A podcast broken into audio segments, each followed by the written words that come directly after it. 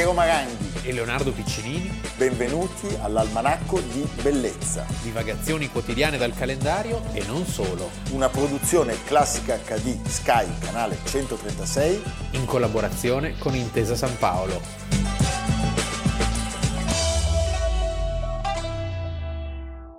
Benvenuto in mia casa.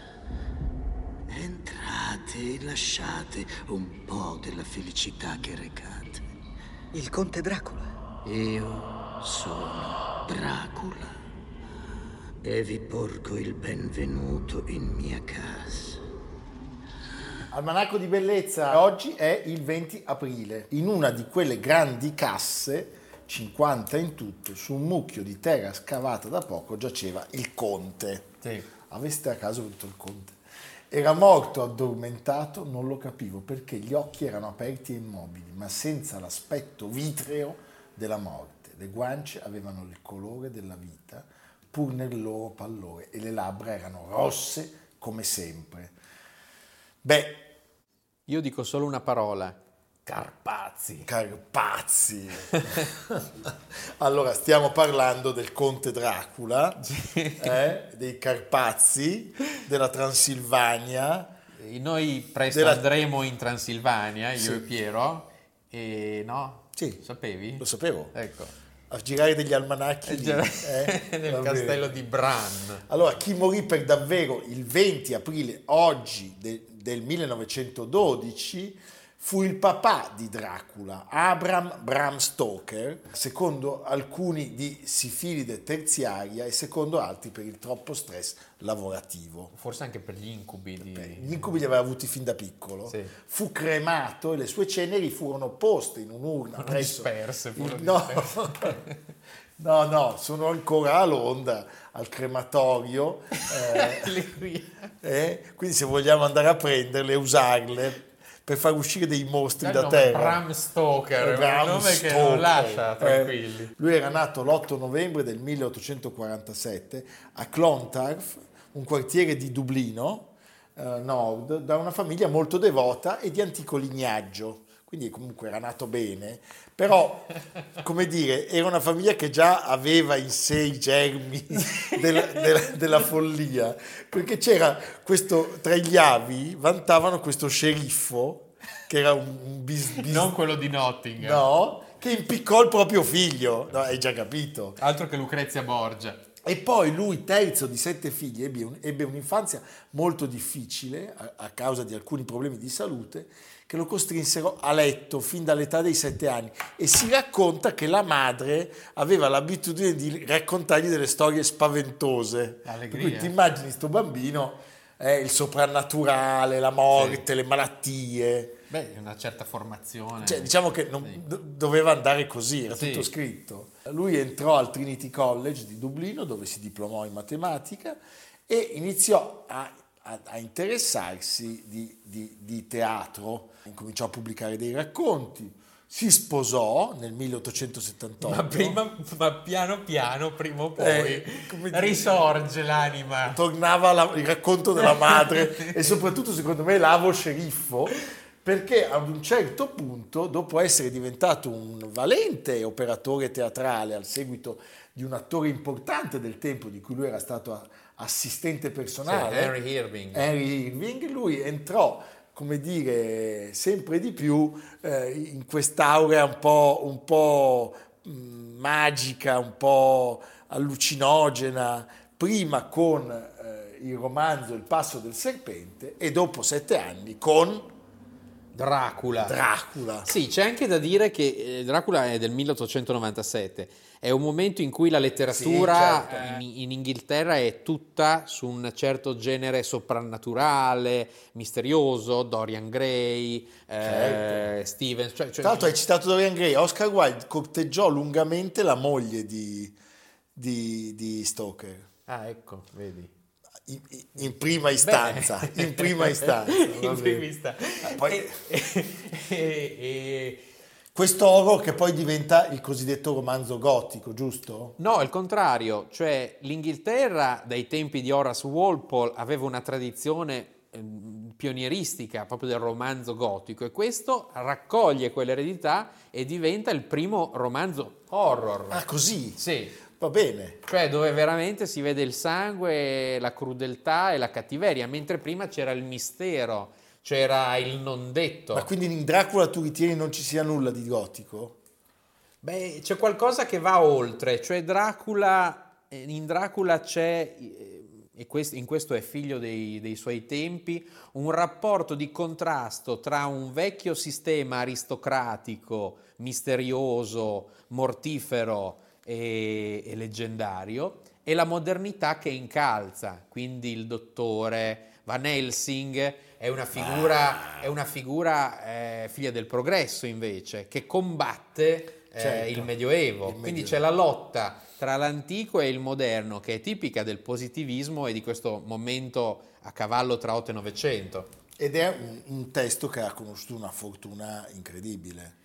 Sì, anche perché in qualche modo è molto credibile, cioè lui si è lungamente documentato prima di scriverlo su questi personaggi, questi mondi di frontiera che come abbiamo raccontato ad esempio l'epopea dei cavalieri teutonici, i cavalieri teutonici erano arrivati anche lì, infatti il cosiddetto castello di Bran che non c'entra con Dracula, ma tutti vanno a vederlo, il monumento più visitato della Romania, era, fu costruito nel Medioevo dall'ordine teutonico. Chi era questo Vlad Tepes, detto l'impalatore? Era il voivoda di Valacchia. Ah, Sai vedi? cos'è il voivoda? Il voivoda il che? che non c'entra con la Vodafone. Il voivoda... No, io penso a una bevanda. Eh, il, Vorrei il, farmi un bicchiere di voivoda. voivoda. Il voivoda era un comandante militare di quelle terre di confine che combatteva eh, i turchi. In questo caso il voivoda di Valacchia si, occupava del controllo di quelle terre, la Valacchia è l'attuale Bucarest, Bucuresti. E, e questo si chiamava l'impalatore perché quando prendeva un nemico provvedeva per le vie più, più, più così. Dire, così, va bene. Sì. Mamma mia. Seconda solo la crocifissione, o forse ancora di più. Non so, puoi scegliere quale, cosa preferiresti tu tra crocifissione e Vabbè.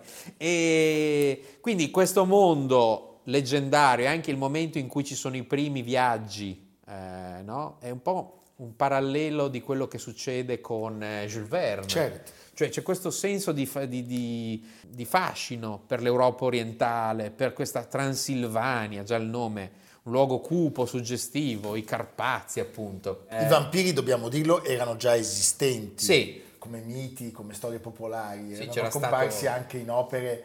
Eh... A proposito di romanzo gotico, all'inizio dell'Ottocento c'era stato Robert Polidori che già aveva utilizzato la figura del vampiro e sarà un successo immediato. Sarà una, verrà saccheggiato questo, quest'opera da tutto il cinema. Beh pensa, Murnau. Da Murnau a Herzog, a, a Herzog. Coppola, fino ad arrivare a Mel Brooks. Sì, e passando anche per il grande cineasta svedese. Carlo Teodoro Dreyer. Beh, comunque devo dire, eh, sai quanti sono i film? Più di 200, ma è facile comprenderlo. Sì, io consiglio veramente un film che non invecchia nonostante abbia cent'anni, che è Nosferatu no, di Murnau. Stupendo. Perché... Fa è... paura c'è proprio l'invenzione, così come Dracula appunto è l'invenzione del romanzo horror, qui c'è l'invenzione del film dell'orrore. Certo. Tutto giocato sui controluce, luoghi sinistri, tutto girato all'aperto. È il all'aperto. primo film girato non negli studi cinematografici, ma in posti molto belli, tra cui questo castello che si trova in Slovacchia, bellissimo, castello di Orava, che domina una gola. C'è questo personaggio eh, pazzesco sì. con le unghie, no? Che con... ricorda anche qualche giornalista. Sì, ogni tanto sì. Soprattutto grazie alla fotografia di un genio, uno dei pionieri della fotografia che è Fritz Arno Wagner, che sarà poi collaboratore di Fritz Lange e di Pabst. Certo. Nosferatu cosa vuol dire? Non vivente. Non vivente, che era l'ipotesi del primo titolo di Dracula che aveva fatto lo stesso Stoker. Ecco. Per cui in questo è, filologico, ma anche perché ci fu un problema, cioè Murnau quando decise di sì. fare il film non aveva comprato i diritti E maglie di incolse. Beh, perché la moglie a un certo punto, che aveva anche dei dissesti finanziari, avendo ricevuto una lettera anonima da Berlino, Oh, guarda che ti, ti- ti fanno il film. Perché eh sempre beh, che- no, fu, fu molto energica, pronta a, a chiedere che venissero pagati i danni e che tutti i negativi e le stampe del film venissero immediatamente distrutti. Quindi fece causa alla Infatti è casa. stato Tra ritrovato successivamente. È stato trovato successivamente e questo è un po' un ritorno perché pensa anche il manoscritto originale di Dracula andò perduto e fu poi ritrovato un secolo dopo e passa, dando un ulteriore impulso al successo straordinario del film. Lei la casa visse- cinematografica dichiarò bancarotta Eh, pur sì, di sì. non pagare la multa, quindi è stata una cosa veramente incredibile. E ai giorni nostri il Dracula più famoso, già nel titolo Dracula di Bram Stoker, Stoker. stavolta lo dice. mo- Pam, è quello di Coppola. E quello di Coppola, una mega, film, eh. mega produzione della Sony, costato 40 milioni, meraviglia di effetti speciali con Gary Oldman, Molto intenso, Winona Ryder, sì. Anthony Hopkins, Keanu Reeves, cioè veramente film quasi anche un po' ridondante nella voglia di stupire e di compiacere ogni tipo di Sì, pubblico possibile. Sì, sì, forse sì. Però è un bel film. dai. Però è un filmone. E poi Mel Brooks.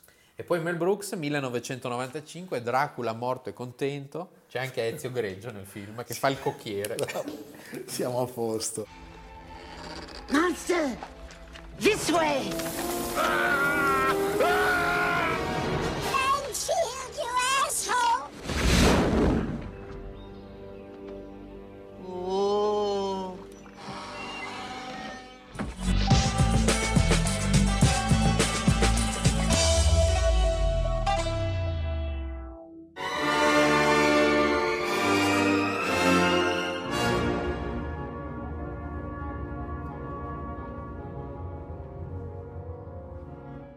Le note di Richard Strauss sotto la direzione di Giuseppe Sinopoli ci introducono a una ricorrenza che sta molto a cuore al nostro canale perché il 20 aprile del 2001, 20 anni fa quindi, moriva improvvisamente Giuseppe Sinopoli. Allora, gli appassionati di musica certamente ricorderanno bene quell'evento che fu un vero fulmine a ciel sereno, lui aveva solo 55 anni, non circolavano indiscrezioni riguardo a problemi di salute ed era all'apice di una grande carriera internazionale. A colpire furono anche le circostanze della sua scomparsa. Era sul podio della Deutsche Oper di Berlino e fu colto da un infarto fulminante dopo le prime battute del terzo atto di Aida. Si accasciò sul podio di fronte a migliaia di spettatori. È stata una morte che ha fatto, ha commosso veramente tutti perché mi ricordo che se ne parlò tantissimo. Poi eh, devo dire Poi che improvvisa, quindi improvvisa, ancora inaspettata. Eh, uno dei direttori morti dirigendo, ce ne sono altri, alla Scala morì, l'abbiamo già detto, Dimitri Mitropoulos. Lui era veramente un musicista molto colto, aveva fatto studi diversi anche rispetto alla sola musica, lo sappiamo, però devo dirti che poi io ho avuto l'occasione di incontrarlo due volte, veramente, conversare, era un uomo di una piacevolezza molto spiritoso. Aveva un physique du role Sì, abbastanza ma mi ricordo, ma non lo dico con malizia, al termine di un'intervista su Richard Strauss, Sì. in cui mi parlava del refrigerio di Nietzsche, Ah. con un'intensità quasi inibente. Eh.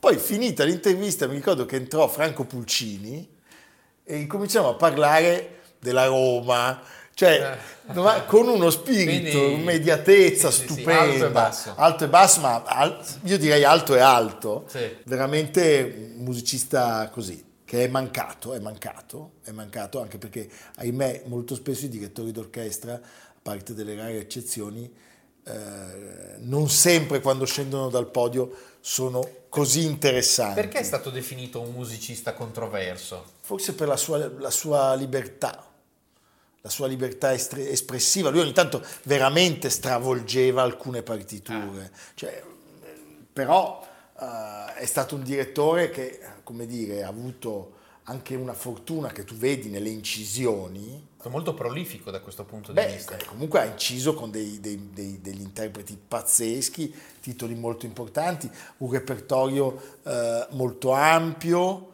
eh, poi come sempre, eh, soprattutto in Italia c'è stata la vulgata che lui fosse il grande interprete del repertorio tedesco e bla e bla e bla. Lui dirigeva Puccini, dirigeva, dirigeva Verdi. eh, che aveva avuto il privilegio a Bayreuth, no? Sì, era stato invitato a, a Bayreuth. La produzione integrale del, del Ring, del ring che, su, che, avviene tra l'altro l'anno prima della sua morte. Ascoltiamolo dirigere Wagner.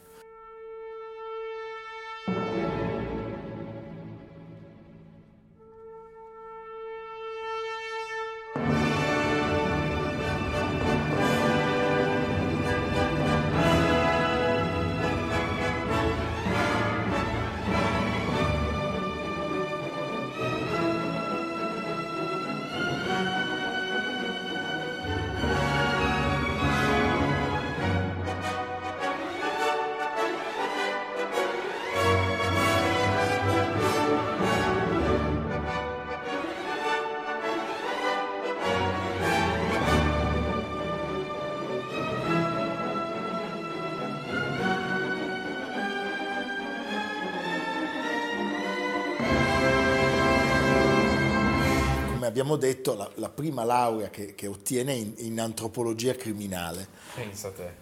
Già mi è molto simpatico, a Padova, e poi incontra alcuni personaggi che sono fondamentali. Bruno Maderna. Bruno Maderna che è un uomo di una simpatia, non l'ho mai incontrato naturalmente, ma se vedi le sue interviste, se leggi le sue interviste, se, se, se guardi lui che dirige capisci quanta umanità sprigionasse quest'uomo. L'altro è Franco Donatoni e poi che cosa succede? Che quando la sua città, la sua città nativa, Venezia, gli offre un primo... Era nato nel 1946. 46, sì. Gli offre un primo incarico accademico, lui dovrebbe nutrire tutta la filiera dell'avanguardia musicale, ma dà un taglio nettissimo alla carriera compositiva, all'apice del successo, e dirige, dopo, dopo aver visto in scena la sua unica opera, che è Lu Salomé, inizia a dirigere. Lui alla fine di questa prima di Lu Salomé ritirò la partitura dicendo che avrebbe voluto rivederla. Nel frattempo, ricordiamolo, era stato allievo di Swarovski, ai corsi di Swarovski erano andati anche a Bado e Zubin Meta. Incomincia ad avere molti esordi internazionali. Roma, Londra, è nominato direttore musicale dell'Orchestra di Santa Cecilia, subentra a Riccardo Muti alla Filarmonia Orchestra, tra i due c'era un ottimo rapporto di amicizia, io mi ricordo aver assistito a un loro incontro cordialissimo. Devo dire che a Londra, per esempio, per farti capire quanto lui potesse essere, come dire, un direttore complesso, eh, non ha un buon rapporto né col pubblico né cosa, con la cioè, critica. Diciamo, un rapporto difficile, anche se lui poi aveva un Ma ottimo... questo che cosa è dovuto? Beh, sai, sono delle cose quasi inspiegabili. Uh, non lo so, perché poi succedono delle cose al momento giusto, altre non, non accadono. Ricordiamolo, poi lui aveva un contratto con la Deutsche Grammophon. E poi, cioè, lui quando prende l'orchestra e va in tournée ha un successo pazzesco in Giappone, in Germania, fa tutte le incisioni pucciniane che, che rimangono nel, nella, nel suo catalogo, Tosca, Madama Butterfly, Manon Lescaut. E il Tannhäuser di, il Tannhäuser di Wagner. Sì.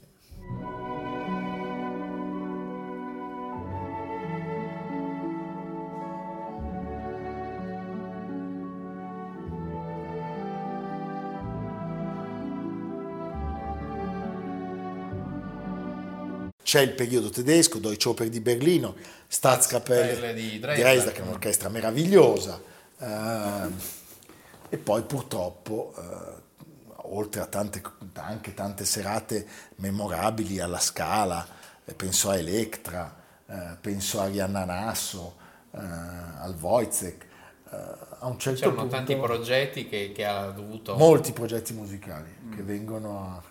Era in cantiere, ricordiamolo, Il Cavaliere della Rosa, avrebbe diretto Turandot al Teatro alla Scala di Milano, e eh, voleva da sempre, avrebbe diretto i maestri cantori ehm, di Norimberga. Ci sarebbe anche stata una laurea in archeologia. Pensa, antropologia criminale e archeologia, archeologia. e finisce a fare il direttore d'orchestra. Oggi per fortuna al Parco della Musica eh, c'è una sala che si chiama Sinopoli e Venezia ha inaugurato nel 2012 la stagione con la sua opera Lu Salomè. Questa sera noi, per ricordarlo, trasmettiamo un concerto memorabile di Giuseppe Sinopoli A vent'anni dalla sua scomparsa. sì, alla testa della Staatskapelle di Dresda. E- però l'ultima cosa che vorrei è ascoltare la sua voce, perché aveva una voce bellissima. Prego la regia. Ma il comportamento controllato, minimalista, quasi sorretto da una legge congelante, a frigore si potrebbe dire, che Strauss applicava al suo modo di dirigere o che consigliava anche ai direttori d'orchestra, è qualcosa che ha a che fare più con un aspetto della sua psicodinamica che non quell'aspetto espressivo della sua musica. Leonardo, dove ci porti? Come si chiama la stazione di Verona? Porta nuova. Bravo. Perché è di fronte a questo capolavoro. Ah, bellissimo. Appena restaurato di Michele San Michele. Michele San Michele è un grandissimo Quindi architetto. oggi andiamo a Verona finalmente. Oggi andiamo a Verona, ricevevo sì. un sacco di Eh, migliaia e migliaia no? di telefonate degli Eh. abbonati di Verona Sì, sì, che si lamentavano. che si lamentavano. Michele San Micheli di Verona nel Cinquecento è il grande ingegnere militare, oltre che grande architetto, che rielabora la tradizione classica, perché Verona è una città piena, oltre all'arena, di monumenti antichi, e, e- e soprattutto guarda Giulio Romano, per cui se andate a vedere questa porta nuova e poi vi capita di andare a Palazzo Te a Mantova, vedrete che c'è proprio un'analogia assoluta. Certo, va bene. Allora, Quindi- a Verona in treno Sì, e poi tutti a mangiare ai pompieri. tutti. E tutti a Castelvecchio a vedere Carlo Scarpa. Carlo Scarpa. E Can Grande. Beh, fantastico. Evviva, evviva, A evviva. domani. Almanacco di bellezza a cura di Piero Maranghi e Leonardo Piccinini. Con Lucia Simioni, Jacopo Ghilardotti, Samantha Chiodini, Paolo Faroni, Silvia Corbetta. Realizzato da Amerigo Daveri, Domenico Catano, Valentino Puppini, Simone Manganello. Una produzione classica HD, Sky Canale 136 in collaborazione con Intesa San Paolo.